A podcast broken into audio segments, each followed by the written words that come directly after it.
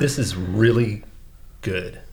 I'm way more impressed than, not that I thought that it wouldn't be great, but I like, mean, I knew I would be great, but I'm glad you showed up. Right.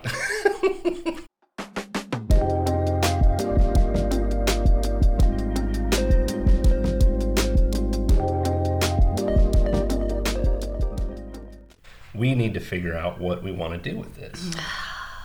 I've been racking my brain. I'm looking for all the ideas to come from you. The reason why I've changed course on the whole interview format, because I know when I first mentioned podcast to you, it was to be a guest. Um, and now I run this shit. You should coach how to ingrain myself into everything. Because I do that very, very well. I'm like a dog hair. I am too. I do it very well. Uh, I become like on the board of everything immediately, as long as it doesn't pay. If it actually paid me to do it, I, I've got no fucking interest in that. Only if it's stressful. Yes, takes up most of my time, mm-hmm. and people are like, "What are you even doing here?" That's that's my that's my jam. That's like really what what tickles my fancy. Uh, but no, so what? I you know I listen, I consume a whole lot of podcasts on marketing and business because that's what I do, and that's that's like frankly what I enjoy. And um, on the B two B business podcast, uh, the guy, one of the guys who runs it, mentioned a few weeks ago that he's like, I'm kind of turning off of the interview format podcast. Hmm. And I don't even remember the exact reasoning. It was more marketing driven, where he's like, it's just not as impactful now. And the more I thought about it, I, I was like, God, I, I feel the same way, because I'm compiling this list of twenty people already to be on this podcast, m- most of whom I know. And as I'm picturing it in my head, I'm thinking, okay, if I'm going to listen to a podcast because this person's on it, I'm not going to listen to that podcast again mm. unless the hosts are so engaging that I now become fans of theirs in mm. order to listen to them interview someone else. If I only listen to it because a private investigator's on it, well, that's what I'm interested in. So I'm not going to listen to it again. So we get no continuity of audience, which means we get no feedback. But what I've noticed is when you have regular guests on, and I've been a guest on many podcasts, is you have to match their energy. Or you have to pull them forward to your energy. That's what I was going to say. And I think that would be a real problem for us. Because nobody's going to match right. this energy. Right. Like, we're going to have to shoot you up with some meth here in order to, you know, get you to, you know. Disclaimer, we're not doing meth. Right. That's one hundred percent. Way wink, too wink. Way too expensive. That I, I guess. I don't know. Actually, I think it's cheap, isn't it? I don't know. I don't know. I know cocaine is expensive. Yeah. Meth. Because that's not the good stuff. We're going to have to put disclaimers on this. Parental warning. That's a trigger, parental, cussing, light petting, all that shit. We got to put d- every disclaimer available on this podcast. I think guests would be a good option if, like you said, it's pertinent to what we're talking topic, about. Right. And they're going to bring something that we can't bring to the table. I, yes, I think in the situation where, like you said, it's very topical and we're like, this is something really cool. And it just occurred to me right now. So you you run your business, and just to clarify, what do you do? I am the owner-operator of Sandy Pants Customs. We are a custom apparel and gift shop specializing in the nostalgic, spooky, and funny. That was way better than I expected. I have a lot of elevator I pictures. No shit, look at you. um, so let me ask this. Where do you primarily peddle your wares? Online. Okay. For sure. I do a lot of vendor events, which is how we met each other. I do a lot of vendor events. I make more money per hour at vendor events, but I do most of my sales online. Okay. But I was leading you in a different direction. Oh, okay. And that was was mainly because of the way I met you. In my mind, you are mainly at the flea-off market and fleur-de-flea and all the other cute little euphemisms for flea that you can stick into an event. And I think, like, as you were talking... It, it occurred to me, I'm like, yeah, maybe we have an episode that's like a round table with several of the people, because it's kind of like a carny atmosphere where you all know each other. I think you would be surprised, or maybe not you, but other people would be surprised at how much you can grow your business by having relationships with other business oh, yeah. owners, even people who are doing the same medium as you, for example. Co-opetition. Yes. Super lame-ass amalgamation of two words that stuck in my head when I heard it. I hate it. With a passion. However, it makes sense. The principle, yeah. Absolutely. Yeah. I, I love the idea of a round table. Um, if I were to say I was an expert on anything small business, I would say it would be vendor events. what I would be hoping to get out of that is some kind of like the whole behind the scenes, under the deck. Oh yeah. You know, the the crazy drama shit. We could start Peek our behind the curtain. Yeah, we could start our own like reality show on V H eight or whatever. I'd like to get your take on, how do you think we happened the way we did as a friendship? Oh, wow. Because it fascinates me. Oh. It does. Really? Well, yeah. Like I said, we're both dog hairs, so we... I think maybe you were more impressed with me than you should have been. I think maybe you thought I was better than I am. So I kind of catfished you a little bit. A little bit. Um, I think that part of the reason why I'm so successful as a small business owner is because I have the ability to engage with people. That's why I worked in retail for so long. Um, and I can find something to talk with anybody about. I think we had more in common than we realized. And I think that's why we became friends, is because, not surface level. Yeah. But right. We have a lot of the same ideals about things. I think maybe we have more of the same ideals than we even realize right now. Probably. Which is why I'm excited about the podcast. Yeah. Um, and my love language is words of affirmation. You gave me a lot of words of affirmation I when we that. met. So. I do that a lot. I get verbal hugs like crazy. So I was like, mm, I guess we're going to be friends now. Yeah. Best friends. But I remember when you left our booth, you and your wife left, I turned to my husband, Ryan, and I said, that guy's my new best friend. I said, we're going to be besties. Every time I think of this, I still think of stepbrothers. Like, are we best friends? Yup. So to hear somebody who didn't know me, that was like, I love what you're doing. This is what I do. We should connect about this because I see potential in you. Like, I mean, you could have drugged me the next minute and I would have been like, it's fine. It's all good. It's all good. That's awesome. Yeah. Why do you think that? Why do you think that we're best friends now? Um, wow. I, I have a kind of a different take on it, even though I don't disagree with anything you said. It all makes perfect sense. I... see it kind of as a game recognizes game kind of thing, because I think that we have very similar squirrel-brained, uh, get really excited about something, go one hundred miles an hour at it, and then like, oh, look at that, and one hundred miles an hour that direction. And yes. Somehow our spouses are like, cool with it. Yeah. They haven't, they have not stuffed a pillow in our face while we sleep. Not uh, yet. Not yet, no.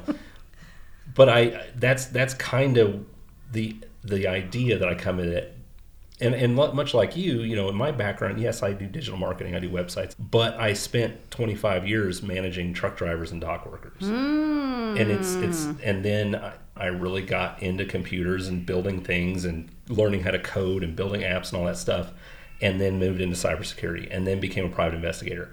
So I've got such a massive background of dealing with people. Have you told me that you were a private investigator before? I don't know. Because that's one of my, like, it's, dreams, is to get a private investigator license. Well, I will license. bring one on this podcast, Melissa ah, McIntosh. Oh she gosh. And she is a character. Like, she's one hundred percent personality. So you know more about me than I've probably given. Is that no, what you're saying? You've done a back- you don't pay me, I ain't looking up shit.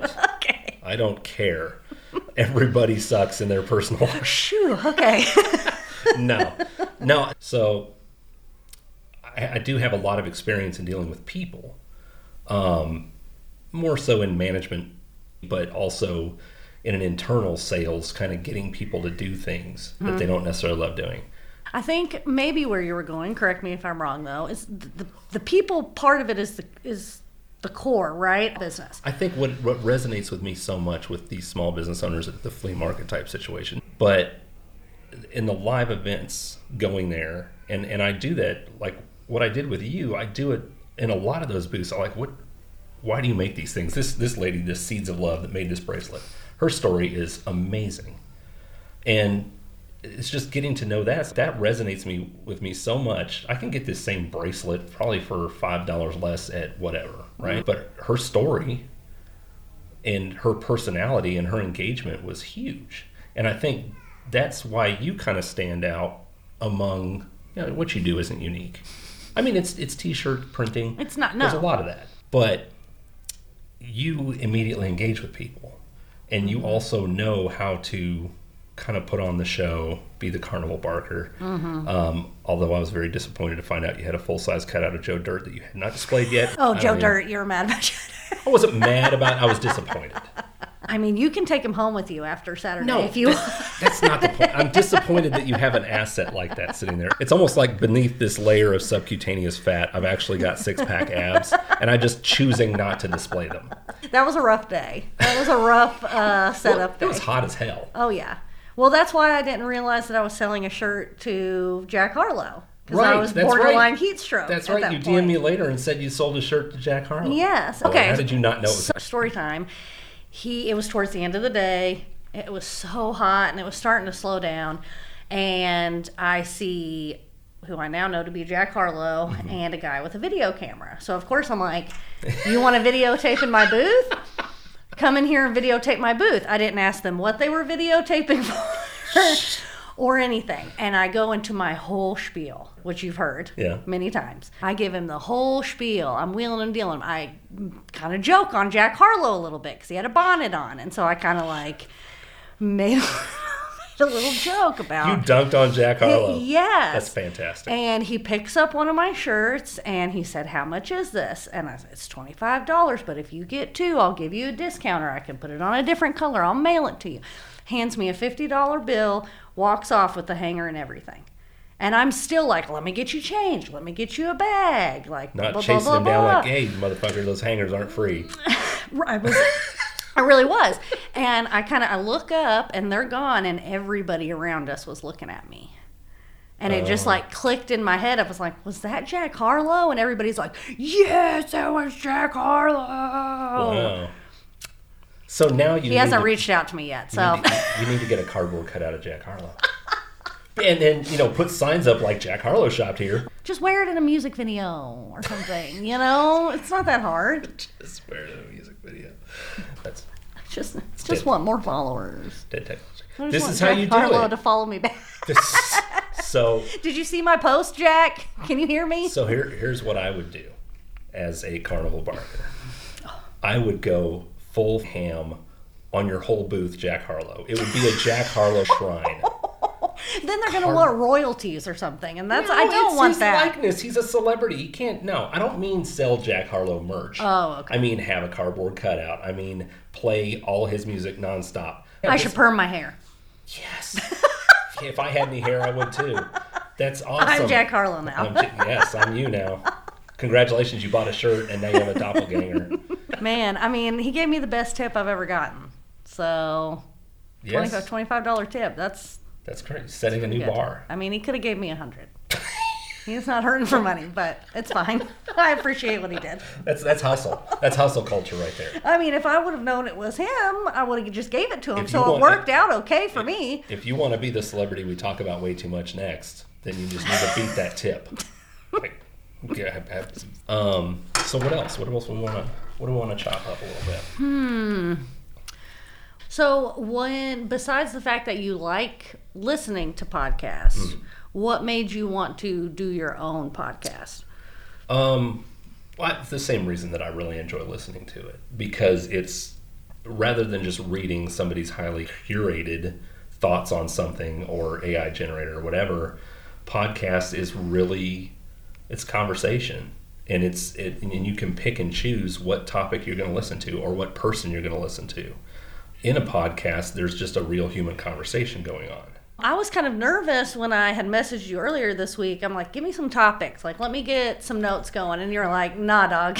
I don't have any. But I feel like that's better mm-hmm. because we do want to be our unfiltered selves. True. And if you've listened to any podcast for a long time and then you listen to all the current episodes, you're like, I'm going to start from the beginning. Right. And then you're like, man, that sucked. Like, how'd they right. get famous? Yes. How did they have a successful podcast? Yes. That's where we're at right now. Right. We're this in- is intentionally awful. And we're recording it so we can go back and remember mm. how bad we are. The points we're making. So we, we can, can stay up all night thinking about it. Self-flagellate on our suckness at yes. podcasting. I think we're doing great. So, speak for yourself. I like it. Of course, I... The last thing I want this to be is my idea, and you're just along for the ride. That is. That's I, what I signed up for. Well, if that's your idea, then that's what we do. Jason is running a cult. Is- I don't. Okay, I think a good idea for an episode might be to bring our spouses in.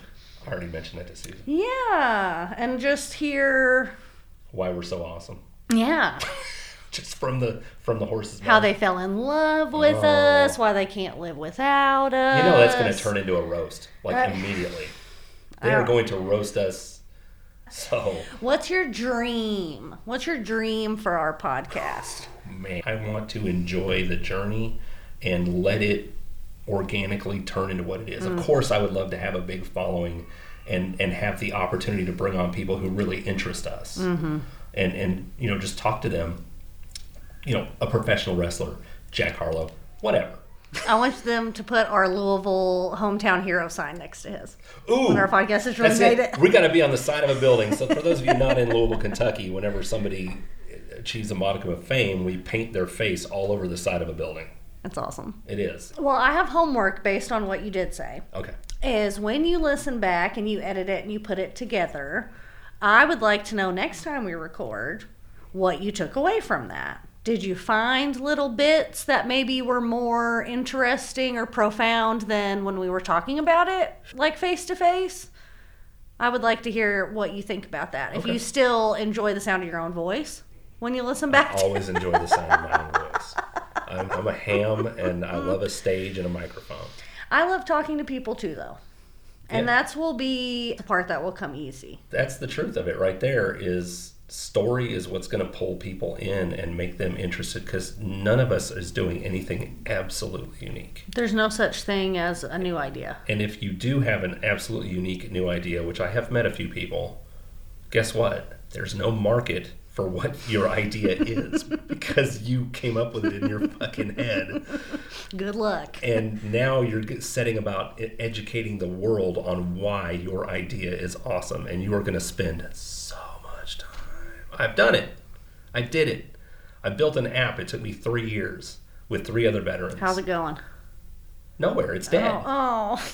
I'm no, sorry. No, that was over two years ago. We just... Great point for the podcast, but I'm sorry that yeah. that, well, I mean, that, that but happened. That's, that's how entrepreneurs learn, because it seems like the one mistake everyone just repeats is having a fantastic idea and going at it one hundred miles an hour and build, build, build. Here's a minimum viable product. Let's get on Shark Tank and all this other shit. And then you realize there's no market. Nobody wants it. Nobody is. You're not solving a problem people have. Mm. You've got to be solving their problem. Now, in your sphere, it's different. Mm-hmm. And you, you started getting there in that it's a luxury. Right. Or not necessarily a necessity. Now, it may scratch an itch. Mm-hmm. Um, but I digress because I've forgotten what the hell I'm talking about. When it's a luxury item. Yes. So that's a very... That's a very different thing, right? Because I'm working on more interruption marketing, like more traditional marketing, because my clients, for the most part, have to be top of mind. Now, I do have creative-based clients, too. Mm-hmm. And so I have to flip that switch and really push them more towards telling their story. Um, but, yeah, that's an interesting, that's an interesting take on it, because marketing to people who are looking at something that's a... luxury, you know, whether I'm going to buy a bracelet or a wood watch or a tattoo mm. or something like that that I don't necessarily have to have. So then I'm also fighting with forces such as people's disposable income. Oh, yeah. Because, you know, again, you got a leak, you got a leak, you got to fix it, or your roof or whatever. But I already have forty-three t-shirts. Yeah. And what's different about this one? Right. What's going to make it worth the extra money? That, you know, you can go to Walmart and get a t-shirt for ten dollars. Right. And they got some cool stuff now. But it's inside of a Walmart. It, you know. This when episode you're in... brought to you by Walmart dot com. we I love you. I don't want to go there. Well, I mean, let's be real. I could go on Etsy and find a thousand versions of the same right. snarky t-shirt. It is you. It's one hundred percent you. It's a very personality-driven, cultish type thing. And that's why I need you, because I need help getting that across online. Yes. I feel like this podcast will really help my business. Absolutely. Because those people who don't already know me, or maybe don't meet me at a show like you did, will get an idea of why you should make a charitable donation to my family by purchasing my wares. How big's your email list? I have Ish. one hundred eighteen people in my official email list. So... Let's just play the numbers here. No, I'm serious. It, at least sixty to seventy percent of those people will listen to your podcast. You think so? Absolutely. A lot of them are people I know. And That's I, cool. And I think they would do it just for the fact to support us. And those people, well, I think they'll do it because we're awesome, but also to support us. I don't, you know, whatever. But that's why a podcast is so great, because it's asynchronous. We create it. It lives on whether someone's listening to it right now or not. Ah. And and it's a it's a mental flip to realize when, when you start listening to a podcast and you're like, all right, I really dig this. I'm going back to episode one.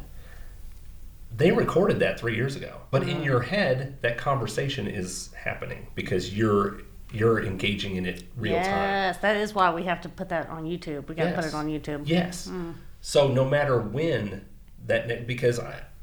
just as engaging as you are, and you're coming into your third year, so you're you're going to start tweaking and refining your pitch and your your shop and all that stuff. I've got some ideas about that. Oh yes. I just there's the the, the whole tent thing at the flea market. To me, it's it's got. Don't ups. Tell the people. Yeah. No, I'm, this is information just for me. No. You got to pay for these services, people. To be frank, you and I are the only people listening to this at the moment. I'm manifesting it. Manif- yeah. Let's go. Manifesting it. Anyway. When you come back three years later and listen to this, remember that you have to pay for this information. Right. So you're going to meet more me's or people who become very quick fans. It's going to happen. It it can't help but happen. Well, you're in a... When, when you're at... And I'm just... I'm not going to pick on...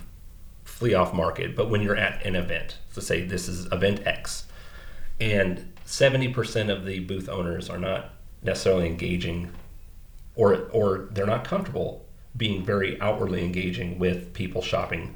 They're just hoping that their c- cool fruit slice earrings are enough that someone's gonna buy, and people do buy. Mm-hmm. But you then become, you you get this much stronger gravity within. Because people are like, oh, you need to go, you need to go check out that one, because you have really engaged with them and talked to them, and you know you're you're having them go get you a beer. Is that just me? It's probably just me. It's just you. That's cool. That should be your shtick. Doesn't bother me. Um, that's a that's an interesting point you make, because when people ask me, and people do ask me, I'm not just spitballing here. Like, what is what do you do to get ready for a vendor show or whatever? And one of the things is I always have a plan of how to get them to continue shopping with me, whether we ever see each other face to face again. Like, you have to, and I think this would apply if you're doing it online too. Are you tchotchkes? Tchotchkes? Yeah. I give away tchotchkes. You do? I do. Okay. I have a whole little basket of free there stuff. Is it branded? Well, that's tchotchkes. Because who wants something with my brand on it? As they long want as something, it's something with a, stupid and goofy, like a fidget spinner or a or a, a caricature picture of me on it. That's not a bad idea. What you should do is give every kid a whistle. Oh. That's a great way to draw people back to purchasing from me. Awesome. Every on the ride home. Every time. But like a, for um, somebody who enjoys a beverage every once in a while, mm-hmm. a koozie is a necessity, yeah. I would argue. Yes. You're going to get this free koozie. It's got something funny on it. All you have to do is follow me on Instagram. Mm-hmm. You don't have to buy anything. You don't have to ever like my posts. You don't have to do any of that. Yeah. But help me grow my algorithm. Whether... I would be utterly shocked if anyone else selling at that entire event thought of it that way. Oh, yeah. I need a TikTok, bro. We need a TikTok for this podcast. I don't even have TikTok on my phone. I don't either. I told you I'm scared. Well, I mean, it is a Chinese spy app. Yeah, well, I mean. You don't care about that. You're just they already You're just scared to show your dance if moves. They, if they want it, they'll find it. Oh, yeah. I'm not worried about that. So you're scared of what? I don't know. It just makes me nervous that, like, I... Like, do you ever, you know, that, like, you want something or need something like a new phone, but you're like, do I really need to spend that money? Mm-hmm. Do I really? Oh, let me just wait a couple weeks mm-hmm. and I'll see what happens.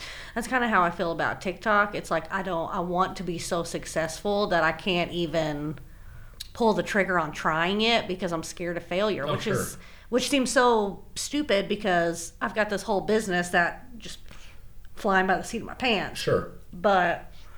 yeah, I'm like, I don't want to be, I don't want to look stupid. I don't want to make the same thing everybody else is.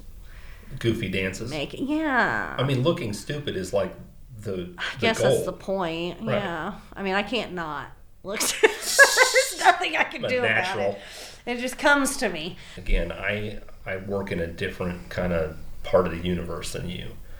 I think it's far more important, in my mind, to whole hog on a platform mm. rather than dibble and dabble on a ton of platforms. Speaking strictly clinically, when it comes to TikTok, your ideal customer is not there.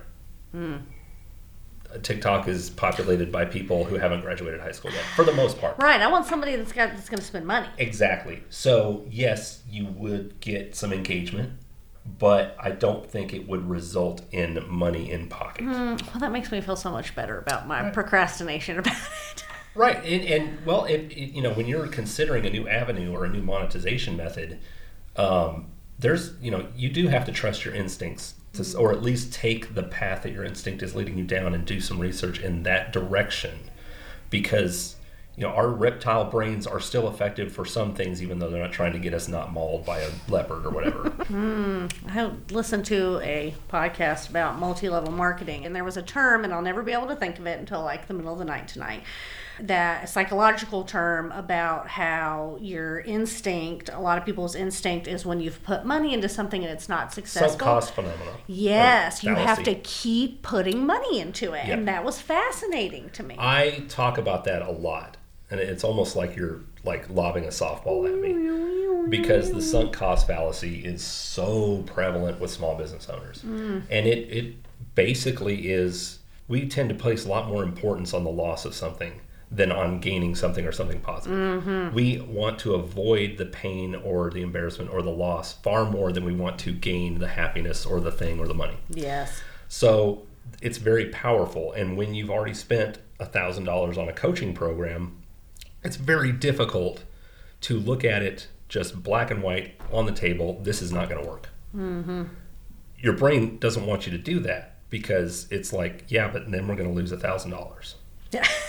A thousand dollars is gone. Exactly. You lost it already. But th- but that's so when you've you've turned the corner and you recognize what the sunk cost fallacy does and what it is, that's when you're able to say, and that's when, you know, after three years of spending hundreds of hours hand coding an app and learning different A P Is and technologies, I was like, dudes, I'm out. This is, and I even said it like that. I was like, we, I've spent three years on this. I can spend another ten, and we're going to be exactly where we are mm. today. Although, except I will have wasted ten more years.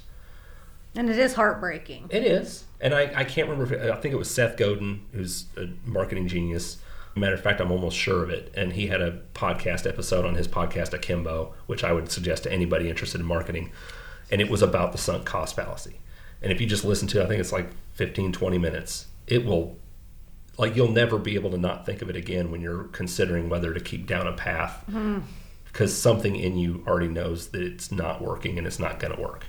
And for much the same reason, people stay in failed marriages for a very long time. Mm-hmm. Because we don't want to feel like all that time was wasted.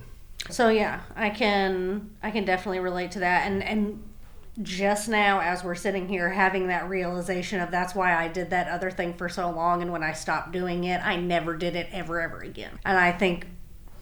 light bulb. I'm sure that's why it was, because sure. I was just so devastated about all the time and effort that I had put yeah. into it. I didn't want to do it ever again. And there's also a danger in flipping the coin entirely over and being like, yep, it don't work. Yeah. There's five hundred bucks. There's a thousand bucks. You got to take a lesson from everything. And that's cliche, but it's the truth. Right. Well, the middle ground is where the, the truth lies, right? Mm-hmm. It's yes. If you objectively set this on the table, you've spent twenty-five hundred dollars buying a whatever. Building a podcast studio. Yes, building a podcast studio in your own house, you idiot. That's foreshadowing. That's foreshadowing. Um, no, because I'll still just talk to myself on my microphone. We'll figure it out. That's right. And I'll have A I generate me a guest. But Selma Hayek this three D week. three D hologram. Talk, I'm talking to Prince today. Why not? Yeah, anyway. I have, no, I have no idea where I was headed in that. Mm, that we should, that you have to learn from it. You can't just... Yes. It. So I think the the most power in recognizing it is to say, okay, full stop. This isn't working. I've invested this. That's a reality. It's also behind you. The past doesn't exist. It's only in your mind. Honestly, it's not a thing you can touch. It's true. Mm. It's It is gone. Mm. What's that? Uh, the, that makes me want to like tear up a little bit because well, that is true. It is true. The, the the past and the future are both nothing. They're mental constructs. They do not exist. Damn, getting And deep, every man. action you take right now impacts what the future will become, but you cannot plan what that's going to be or how you're going to react to whatever. Do you feel like it's like a, a man thing too, though? Yes, of like, one hundred percent. Yeah. Dwelling on the past. Yes, one hundred percent. Hmm. If I had only done this. Or... God, if I could be twenty again knowing what I know now. Right, or I did this and that's why I'm here. First of all, we don't remember it as it happened at all. Oh, yeah. That... Because all it does is roll around in our brain. Mm. And as the more stressful it was, the more it imprinted the stress of it. The more happy it was, the more imprinted. So you get this Elysium, mm. of, oh my God, if I could just go back to being a quarterback in high school, blah, blah, blah. Well, you forget that you were working at Burger King five days a week and it was terrible. You were miserable then too. Right. Yes, and you and all you were saying was, God, I can't wait until I'm twenty-five years old. I can do whatever the hell I want. Mm, now, keep no, keep going. The past is a construct. Keep it going. Is, it is. It, it's it's it's a it's ethereal. You can't touch it. You can't impact it. You can learn from it. So that's important. Um, but to to allow it to impact what you're doing now and moving forward. That's and that's a struggle. I'm you know I'm saying it like duh, easy. It's not that easy. It's very difficult for me too, because it can also cause me to shy away from an opportunity. Mm. Because, like I mentioned, the app that we built. Now anybody mentions that opportunity to me, I'm immediately guarded, mm. rather than looking at it completely objectively. Like, okay, what's the app idea? Mm. As opposed to people bring it to me and I'm like, who's asking for that? I'm immediately, I'm immediately wall up, mm-hmm. you know? So it's just, and that's by not living in the moment. That's by not taking everything in front of me and saying, okay, this is what this is. Mm-hmm. Like the world we live in has the ability, we have the ability to create anything. Like ten years ago, could you imagine yourself coming to the, the public library and Aww. sitting in a podcast studio for free and recording us, talking about whatever we want, and tomorrow I could have this on Apple and Spotify and all that? That is insane. Ah, oh, that's just such good advice, though, because it is. When I started doing my business, I I had a, a little bit of confidence mm-hmm. because I knew there's at least a, a small group of people that'll support me, and so maybe it won't, you know, grow in your face. Yeah. Oh. I'll get my money's worth out okay. of it, basically. Yeah. Was what I've invested, so what am I plan on investing, I'll get back. I had that same mentality of my other business, you know, it was it was a lot harder than I thought it was going to be, mm-hmm. and this didn't really work, and that'll probably happen with this, but I'll just be careful going into this. Right.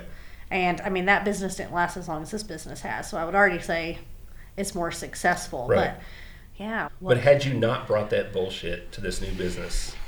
how much faster would you have run in I year mean, one? Who knows? Because the past is a construct. That's right. And I'm living in the now. That's right. That's right. There you go. Convert. Lesson learned. That's I have right. a new wrinkle in my Join brain. Join my now. Patreon. Thanks for coming to our TED Talk. Oh my God, I would so do a TED Talk. What would you do your TED Talk on? Stuff like this. Off the rails? Yeah. Seriously, about, you know, just like taking cues from people like Ric Flair and Deion Sanders and people who are just like, this is a thousand percent of me. And you know what? That's going to bring my tribe to me. That's going to bring people who resonate with what I do. Mm. It will bring haters. I don't give a shit. Those are people who are never going to spend money on what I do because what I do is not for them. Mm. Mm. And that's and I, I poached that completely from Seth Godin. People like us. Sponsored by Seth Godin. People like us do things like this. Finding your community and your mm. tribe and being as close to your authentic self as you can in your business too. It's scary for entrepreneurs, and it's one of those things where we have to learn it on our own, because when we first start out, we want every dollar we can get. We are motivational. Yeah. Do when you edit it, do the little where it sounds like it's rewinding. Where we're like, we don't want to be a motivational podcast. We just want to talk shit.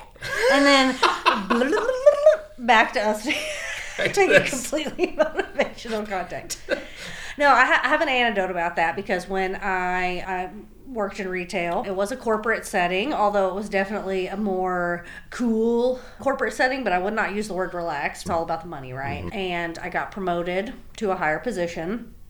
and was sent to do all these different trainings and orientations and stuff. And I got a lot of feedback about being too much. And this was not that long ago, definitely before the, you know, if I'm too much, find somebody else mentality. Yeah. I had a very internal struggle with that because I'm like, this is all I got. Like, right. I'm faking it until I make it. This is all I have. And I'm hoping I'll kind of get some other acuity, I don't know if that's the right word, to this business and what I'm supposed to do to it as a business. But all I've got is my personality. Sure.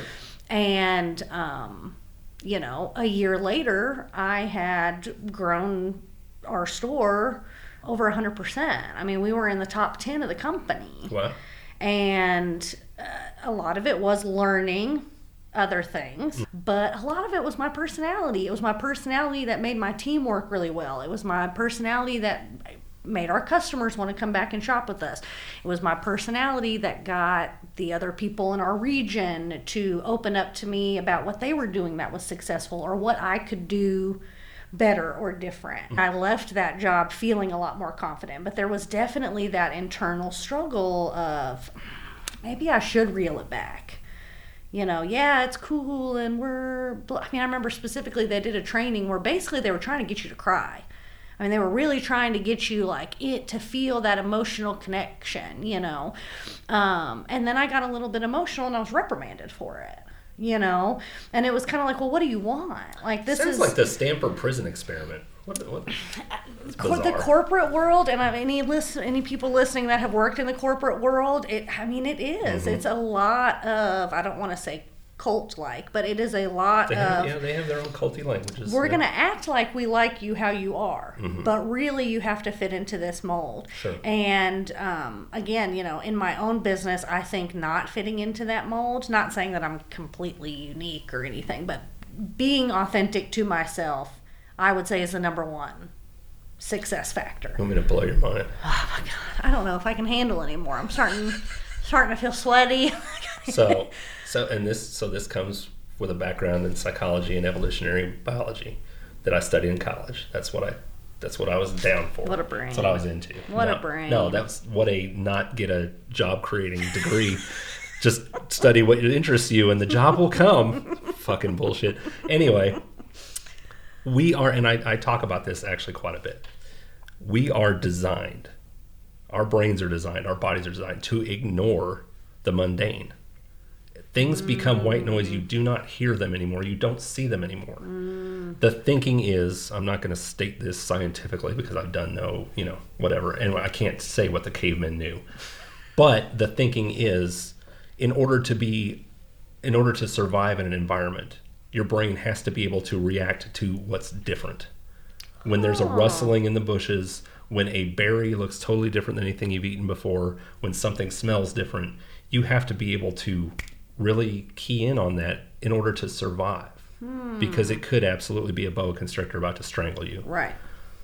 And therefore, we we do. We, we completely miss the mundane, the ordinary. If you listen to a Spotify playlist in your car as you're driving and you're thinking about something, and it's your same Spotify playlist, you won't remember any song that was played. No. Because it's just white noise. Or which exits you've already passed. Or, yeah. Mm. Think about that the next time you go out of town, go on a vacation, and you're in a city you're not very familiar with, Charlotte, something like that.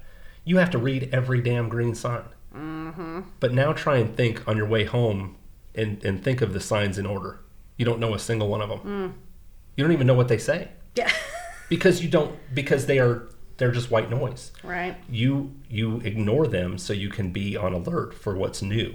And I think we have come to that in marketing. Like marketing before, it was interruption marketing. It's you're watching your cartoons and they pound you with G I Joe and strawberry shortcake and all this. And you're just like, that's what I got to have. That's what I got to have. And now... Really we, showing your age there. We consume what we want to consume. Mm-hmm. It's very curated. We can do it without commercials or we zap right through mm. commercials. So it's no longer interruption marketing. That's still there. It's you're interrupting in a different way. Right. And it's very curated to you. So your Facebook feed shows you ads that are very curated to you. So that's, and that's, I don't, I, I kind of side channeled there, but that's, that's just another one of those really cool psychological things to know. It's like, if you're just going to be the same, event X, fifty tents, forty-nine of them are staring at their phone while you look at their wares. Mm.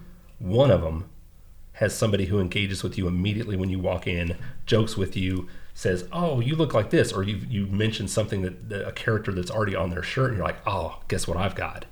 I've got a cardboard cutout of this guy. Right. My bed. Right. And then the, the other guy showed up and he had a Ric Flair shirt on, and you started talking about that. Their baby's middle name is Flair. We had a whole conversation wow. about it last time because the husband was such a big Ric Flair fan. There you go. Their baby's middle name was Flair. Maybe I can reach out to her. Guess how many times that conversation husband. happened for them everywhere else in that flea market? Not no, once. No. Not a single time. No. So you are probably the only thing they remembered because everything else was tent, stuff, money, beer, bathroom. And not to toot my own horn, but they had bought from me before. There you go. They sought me back out there because she wanted to order a shirt for one of her friends. Susan and I will go to an event because I see that you're actually going to be there. I tell people that, but I didn't know if it was true or not. It is true. Of course it's true. I mean, we like going to those things anyway. Right. But if I if I see where you're going to be there and we're available, we're going. That's why I love you guys. Right. We do need topics. Yes. It needs to be more topical. Yeah. So if we could start culling a list of that, and I can happily bring these woo-woo psychological and marketing theories. Maybe part of the outro, you know, some of them, like the true crime ones, will be like, we're going to talk about something like positive for a second. Maybe you have like a little, like a little quote or a little Professor Jason. A little, yeah. A little walnut of wisdom Let's, at the end for listen people. To me verbally masturbate about how smart I am as you, as we sign off. And remember, I'm smarter than you. You should do everything I say. Join our Patreon. Never forget, kids. Uh, You're not that great. Yeah. It never gets better. It only gets worse. Right? Everything sucks. It's Listen, all terrible. Listen, tune in next week. Welcome to the Nihilist Podcast. Yeah. That way we can, then maybe we can kind of each have our little points that we want to try and get across I think, or whatever. I think this is really good. I'm way more impressed that not that I thought that it wouldn't be great, but I like, mean, I knew I would be great, but I'm glad you showed up. Right. Yeah. Once we have a, a direction and a mm-hmm. focus, but I think I think something along the lines of talking about, like you said it perfectly, small business owners. We haven't. We're not millionaires. We haven't killed it. We are hunting it, mm-hmm. right? And we also have some really cool ideas in our past. And our education and our education of what not to do, so we have insights that are valuable. There's no such thing as a new idea. Right. Except for this podcast, which you should. Join our Patreon. Join our Patreon. No, yeah. I think that's, I I hate to use the word like relatable, but I really think that, I mean, I know lots and lots and lots of small business owners from doing a small business, but then also just, you know, friends and family mm-hmm. and whatever. And none of them, oh, I take that back. One of them is making bukus of money, which maybe we can get them to come on the podcast. Yeah. Okay. So let's wrap it up. Okay. Um, you've been listening to Two Drunk Squirrels and a Microphone. All right. We're out.